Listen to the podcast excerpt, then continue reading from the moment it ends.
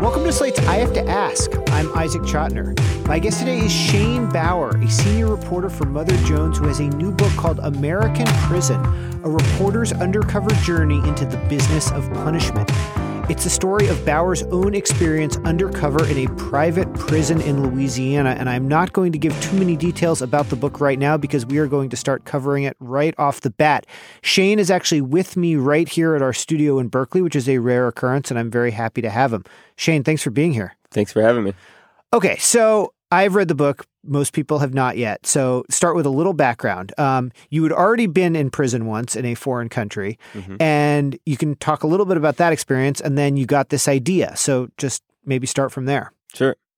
I started my career as a journalist in the Middle East. Um, I speak Arabic. I was living in the Middle East, uh, living in Syria um, in uh, 2009, and uh, took a trip uh, to Iraq with uh, my partner and friend, and uh, we got arrested on the border between Iran and Iraq. Um, we were hiking in uh, near a kind of local tourist site, and uh, I spent two years in prison in Iran. Came home, assumed I would go back to reporting in the Middle East, but uh, kind of got pulled into uh, American prisons. There was a, a large hunger strike happening at the time where uh, tens of thousands of prisoners, uh, especially in California, were were protesting the use of long term solitary confinement. I had been in solitary myself, so was kind of drawn to this. And the first story that I did after getting out was an investigation into our use of of solitary confinement in the United States, and that kind of snowballed, and I, I continued reporting on American prisons uh, for a few years on the criminal justice system generally, and uh, you know, found that like anybody who reports on prisons finds that um, it's very difficult to get access uh, to prisons in, in the U.S. When you do get inside, you're typically taken on kind of a scripted tour for a half hour.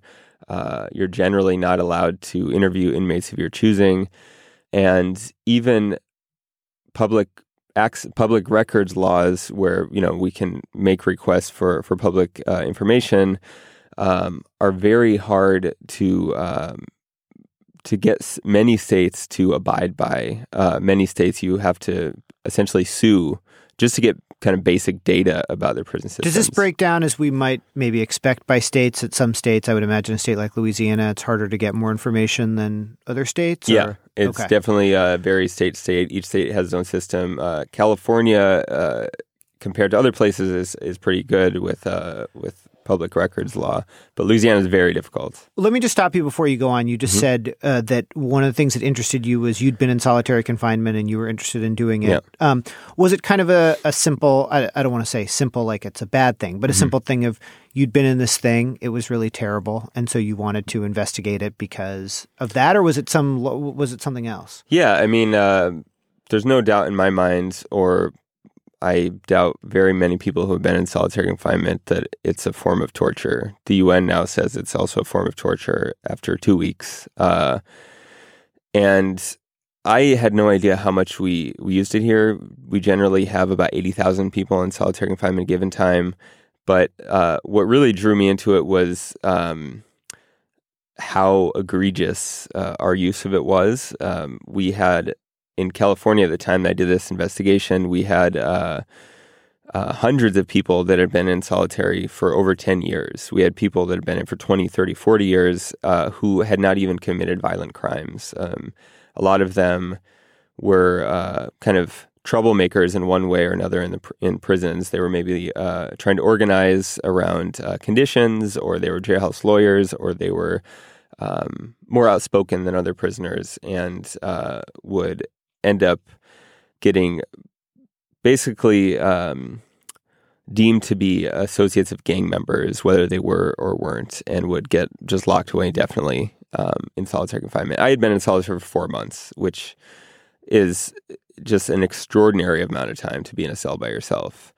And we're talking decades uh, in this country if, if, talking about it as torture, which is the word you used, what aspect of it was was the most torturous? What what what was it when you think about it today?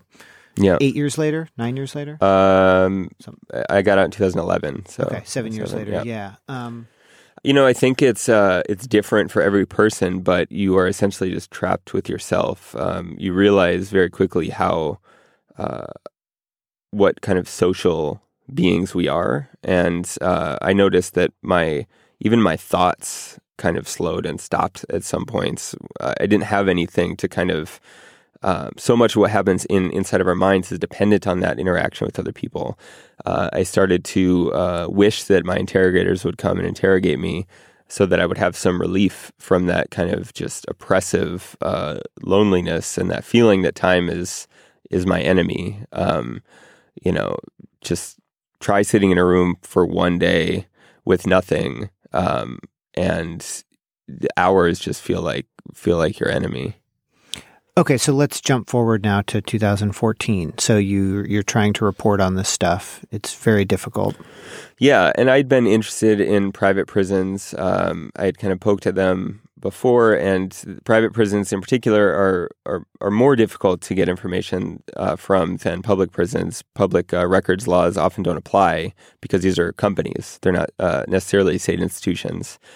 And since these kind of uh, corporations had started in uh, the 1980s, we hadn't really had a kind of inside look at the day to day operations of of these prisons. So I had the idea to uh, apply for a job, um, see if I could get inside. I didn't think it was going to work at all. Um, it was just kind of a whim. I filled out an application online, and uh, I very quickly start getting call calls for interviews. And I'd also like to point out that I, I filled out the application truthfully.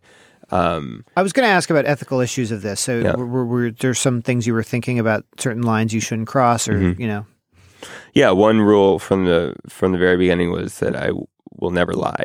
Um, I could uh, I'm not necessarily going to be putting forward uh, information. When I was in the prison, I wasn't going around telling people I was a journalist. But uh, if somebody asked me, then I would answer answer truthfully. Okay. Um, so I, I was interviewed um, by several prisons uh, around the country and uh, was offered uh, jobs. And uh, even the interview process was interesting because I was asked kind of just boilerplate questions that you would imagine being asked if you were applying for a job at a Walmart. Like, you know, how do you work with others? What do you do if your boss wants you to do something you don't want to do? Um, you know, there was they didn't ask me about my background. They didn't ask me about working in a prison. Um, and you know, this is a nine dollar an hour job, so uh, there was a kind of feeling to these interviews that they were almost trying to sell me the job. They were trying to convince me that it was worthwhile for me to move across country and work uh, somewhere for nine dollars an hour. Okay, so then you get you get this job, and uh, some of the most interesting scenes in the book early on are um, the training that you go through. Can you talk a little bit about that? Yeah, so uh, we went through uh, four weeks of training. Um, the other cadets with me were um, mostly uh, young people from the town. Um, some of them had just recently come out of high school. Uh, there was um, uh, a couple of single moms, and we would go through these kind of uh, lessons. Uh, that, a lot of which were about kind of protecting our liability. So, uh, on one of my first days of training, um, the the the man leading the the training class asks us what we do if we see two inmates stabbing each other. And, you know, somebody says break it up or tell them to stop. And, and he says, you know, our, our job is, he says, uh, we're not going to pay you enough to get in the middle of those people. Uh, he says, your job is to tell them stop fighting. And if, and what he, I remember exactly what he said. He said, if, if those fools want to cut each other, then happy cutting. So essentially, you know, our our role is to kind of do the bare minimum um, to kind of you know protect our liability in case there's a lawsuit or something like that. It's not necessarily to kind of protect the the prisoners in our care.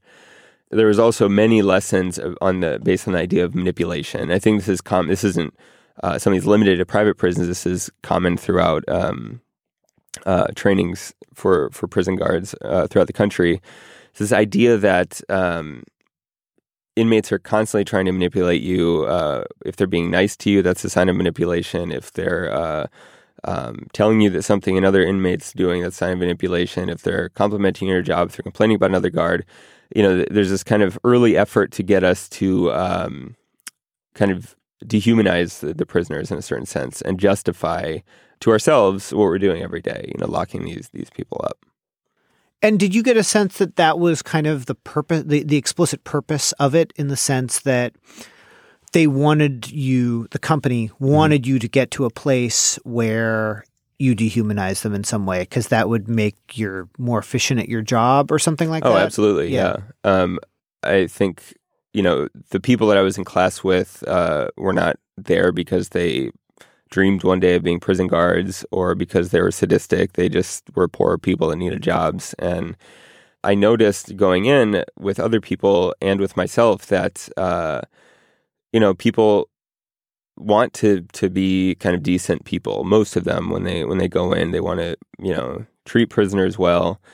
But then you come up against this kind of um, you have to face the fact that you're doing something that is is not really within your normal realm of what it means to be a decent human being. you know, you're you're forcing these, you're locking these people up day after day, and they're getting angry about it, and they're trying to. Some of them are trying to kind of push your buttons or get you to um, overextend yourself and, and give them favors that um, you know they pile up and they become exhausting and you start to have to set limits and once you start setting limits you start having problems with people and then you you inevitably kind of enter into a battle and you it's very difficult i think to do that job unless you kind of turn off something inside. So what what would be an example of that? Of someone asking you for something and then you uh, what would be like an experience you had where that was okay something that's very common uh, that seemed innocuous at first was uh, so i worked in a a unit of about 350 prisoners uh, and it was me and one other guard who were, was working the floor these prisoners are in dorms of about 45 uh, inmates there's eight dorms of 45 inmates and they would often uh, ask to get out of one dorm to kind of go and I need to go give something to this other guy in another dorm. I want to trade my honey bun for some ramen or something like that. You know, so I would let them out one at a time. Okay, go do your thing, come back. Um, and then it, you know, people start to understand that you're somebody who's willing to do that and you end up for 12 hours uh, kind of running from one place to the other, letting this person out, making sure this person gets back in. And uh, so one time, you know, I let this guy out who I had been letting out for, for a while, and I said, "Okay, you got to go there and come right back," and he didn't. So um, at that point, I decided, okay, I need to um, put my foot down, and I, I, wrote him up. It was like a disciplinary report um, because I felt that if I didn't, he would uh, kind of start to think he could take advantage of me. And I had realized that, you know, in a prison, whether you're a prisoner or a guard, you have to kind of draw a line somewhere and you have to hold it. Um, and if you don't, people think you're soft and you kind of, you know, people try to walk all over you. So, you know, that was the first time that I kind of disciplined somebody. Um, and when I went home, I was worried, you know, is this guy going to get sent to solitary confinement uh, for a week or two for this? Um, what's going to happen? Is it worth it? Um, and I had to stop kind of having those conversations uh, with myself and just, uh, you know, just do the job and not think about it. Let me let me ask you. I, I, meant to ask you this earlier. Was there any sense of camaraderie between you and the other guards that developed during the training or soon after? Sure. Yeah. Yeah. Um, and w- what's that based around? Especially for someone like yourself, who I imagine kind of is not believing much in the cause of what right. you're doing. What is the camaraderie based on? Uh, the first time that I, uh, that I remember uh, having a sense of camaraderie during training was when uh, we had to be um, tear gassed. So the idea was there might be a time when um, tear gas is used in the prison and they want us to know what it feels like so we don't freak out. So we essentially all stood out in a patch of grass and linked arms and just stood there as, as kind of tear gas washed over us. And it was awful. I mean, you think you're choking, uh, you're gagging, and we when you when we kind of came out of it and felt that we had made it through this kind of horrible experience, there was definitely a, a stronger sense of um, you know that we're kind of in this together. Um, and then in the prison, that that became much more extreme because uh, you know the other guards, whether you like them or not, um, there's a sense that they're the ones that are on your team. You know, if you get in trouble, you're the one. They're the ones that you have to rely on uh, to help you. You know, and uh, to to get you out of the situation that you might be in.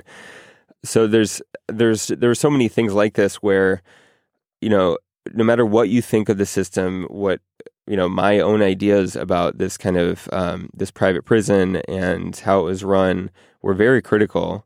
But you are put in a structure that you know doesn't allow much movement and you just make do with what you have um, so you you know i'm i'm with one other man who's in his 60s and 350 prisoners um, and uh, it's impossible for us to do the job that we're supposed to do all of our duty is impossible literally impossible to do with two people it's exhausting and uh, you know This is during a specific shift. yeah Yeah. Okay. Yeah. And prisoners are frustrated because they're not getting you know all of the the programs and services they're supposed to get sometimes they don't get let out for recreation because there's not enough staff and you know the guards are frustrated because they're they're tired they they feel that they don't have the resources they need uh, so you know even if i was sympathetic with kind of um, the prisoners in a certain way because of their conditions uh, because of what they were having to live through I was still lo- kind of locked in a battle against them in a certain way. What what were most of the how many prisoners were there total? Uh, it was, I think, uh, 1,300. And what were most of them in for? Was there It was a range. It was a medium security prison. So there were people who um, were there for having too many DUIs. There were uh, people who had been convicted of murder but had been in the system long enough and had good behavior that they were taken down from maximum security to medium security. So yeah, it was the rape. what was the racial makeup? Uh, it was uh, majority black. Um, if I remember right, I think it was about 75%. And uh, almost all of the rest was white. Were most of the guards white? No, actually, uh, most of the guards were black, uh, and most of the guards were women. There were it was a really high number of, of single moms. I think it was kind of it was really just the most desperate people in the town. Um, you know that uh, needed to get a job for insurance, or were, there were people that were willing to do this job for nine dollars an hour, which was a fairly small pool. How did um how did kind of the I mean you you, talk about this and kind of allude to it too in the book the you can't kind of tell the history of criminal justice in Louisiana without talking a lot about race and I'm wondering how you thought that history kind of manifested itself or was played out over your experience at this particular prison with as you say 3 out of 4 inmates are black. Yeah. I mean, I think that's a big question um, that, I mean, since we, we started prisons, the majority of, of prisoners, or at least since slavery, the majority of prisoners have been black. Um, kind of the criminal justice system has been racialized since the very beginning. Uh, this, this really is not even a question of the prison so much. It's a question of policing, of uh, what kind of sentences uh, you know African Americans are getting uh, as opposed to to um, whites. I think this that has more to do with the kind of legacy of, of racism in the country than the prisons themselves. Stay tuned for more from my interview with Shane Bauer after a break. One of the things that's interesting about your book is you kind of have these two experiences, one of which you talk about much more, which is about being a prison guard, but the other is hanging over of your experience in solitary confinement. And both of these experiences, by the end of them, are presented as rather dehumanizing experiences, but dehumanizing in very different ways. Mhm. Um, so, as someone who went through these two experiences that you we would use a word like dehumanize for both of them. How would you distinguish them in terms of what they did to you as a person? I mean, the two experiences are diff- very difficult to compare. Honestly, uh, I was a prison guard by choice. It was you know part of a larger project. Uh, I wasn't there because for the same reasons everyone else uh, wasn't um, forced into it because of poverty or lack of other options. Um, I could leave at any moment. Prisoners can't. You know, as a prisoner, um, I had no idea when I was going to get out. Um, I uh, was cut off from the world. Um, I was in a political prison uh, where people were physically tortured. I was in isolation for two years. But uh, as a prisoner, I feel like in some ways there was there were ways to kind of um, I don't know for lack of a better way to put it, to kind of keep my dignity intact. There were, you know, I was always trying to figure out ways to kind of um, stand up to guards, uh, to uh, push the system to allow um, me some some more kind of privileges. Um, there was always something that I was struggling over by hunger striking or other forms of protest. You know, as a guard, I'm on the other side of things. Um, I I think uh, that many of the guards felt that they were being exploited by the company. They talked about this often. Um, they often sympathized with the prisoners, uh, and I would see guards and prisoners kind of um, having a sense of camaraderie at times uh, over their disdain for the company. But for me, you know, I could take off at any point, and when I finished the job, I went on vacation to Thailand. You know, so. Uh, how did you uh, how did you try to maintain or restore your dignity? What were your strategies when you were in in Iran?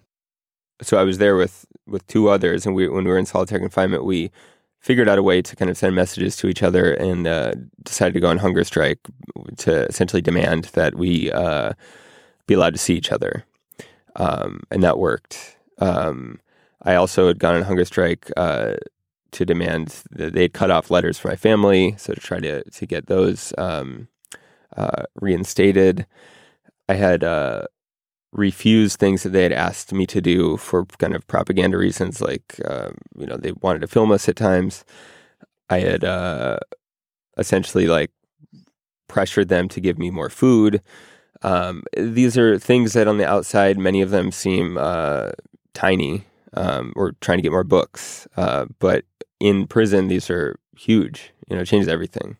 I guess the reason I'm asking is because uh, did did you ever find a situation where you noticed when you were working in a prison, prisoners trying to restore their dignity in some way, and um, did you ever find yourself having the opposite response, or were you able to say like, "I understand what this person's doing"? No, this this is what uh, was the most startling on a personal level to to being a, a guard was to see how um, how easily and quickly uh, I could change inside the prison. Um, there was one moment where the prison was, um, I happened to be there at a time that it was really reaching a point of crisis. Uh, it was very violent. There was uh, almost weekly stabbings. Um, it was severely understaffed, and uh, the uh, the state came and kind of uh, briefly took it over. Uh, the company sent in a kind of tactical team, and the prison was put on lockdown. So prisoners were not allowed to leave their dorms for uh, for days. Um, so we would have to bring rather than going to the cafeteria, we brought them food, uh, and we would go into a dorm. Uh, they would sometimes kind of rush the cart and try to take a bunch of food so one day I was passing out food, and one uh, prisoner took two trays rather than one, and I saw him do it, and I uh, I just kind of stood over him and shouted at him and and made him give it back, and there was a moment where I realized I, I've kind of flashed to this moment when I was in prison and I had taken an extra food tray and a guard flipped out and uh, separated me from my my friend and cellmate uh, Josh you know, so that kind of hit me hard because I was like, here I am being the same person that I was fighting against, you know, not too long ago. And I, I, was kind of regularly having experiences like this where I would essentially leave the prison, go home, which was the time that I'm, uh, you know, taking notes, um, trying to get down everything that I thought was important from the day for for the journalistic project that I was there for. And I would be kind of almost ashamed of the person that I was when I was inside the prison. Um, and it just, the longer I was there, felt like uh, these were kind of two different uh, people. Did you ever kind of have the opposite reaction that you were with people in the prison who you didn't have much sympathy for, even on reflection, because they're rapists or they're murderers or they're so I mean you said medium security so I, yeah. I, don't know what where that's capped what level of crime but that like you know dealing with just really sort of scary or frightening or cruel people that you really thought needed to be separate from the rest of the population and what effect did that have yeah i mean i had many problems with uh, with a lot of prisoners um, i would kind of go in after I'd been there for at least about a month, I would go in uh, thinking about certain people um, that I was uh, afraid of in some way. Uh, but I usually didn't know their crimes. Um, it was kind of it was not very common that prisoners wouldn't generally talk about their crimes, and low level guards didn't really. We didn't have access to records to kind of look people up. There were times that I would like Google somebody's name when I went home. Um, there was one man who I uh, was cleaning out his. I had to search his bed. Uh, and we kind of had a conversation about radio. He had been a um, he had worked in radio uh, for a while, and we were just kind of just talking about um, shows we listened to and things like that. And uh, I went back and Googled him and found out that he was a child molester. Um, and I think the reason, and they didn't want us to kind of know about people's crimes because once you do, you know, it's very hard to to not kind of uh, treat people differently. Um, but yeah, there's no doubt that there was really bad people there. Um, that uh, you know, some of them, if they were out, would uh, be doing the same thing. But you know, a lot of them were uh, people that had been in for years, had been in since they were teenagers. Um, you know, and people that grew old in prison, um, that their their crime was decades ago, and you know, were seemingly different people.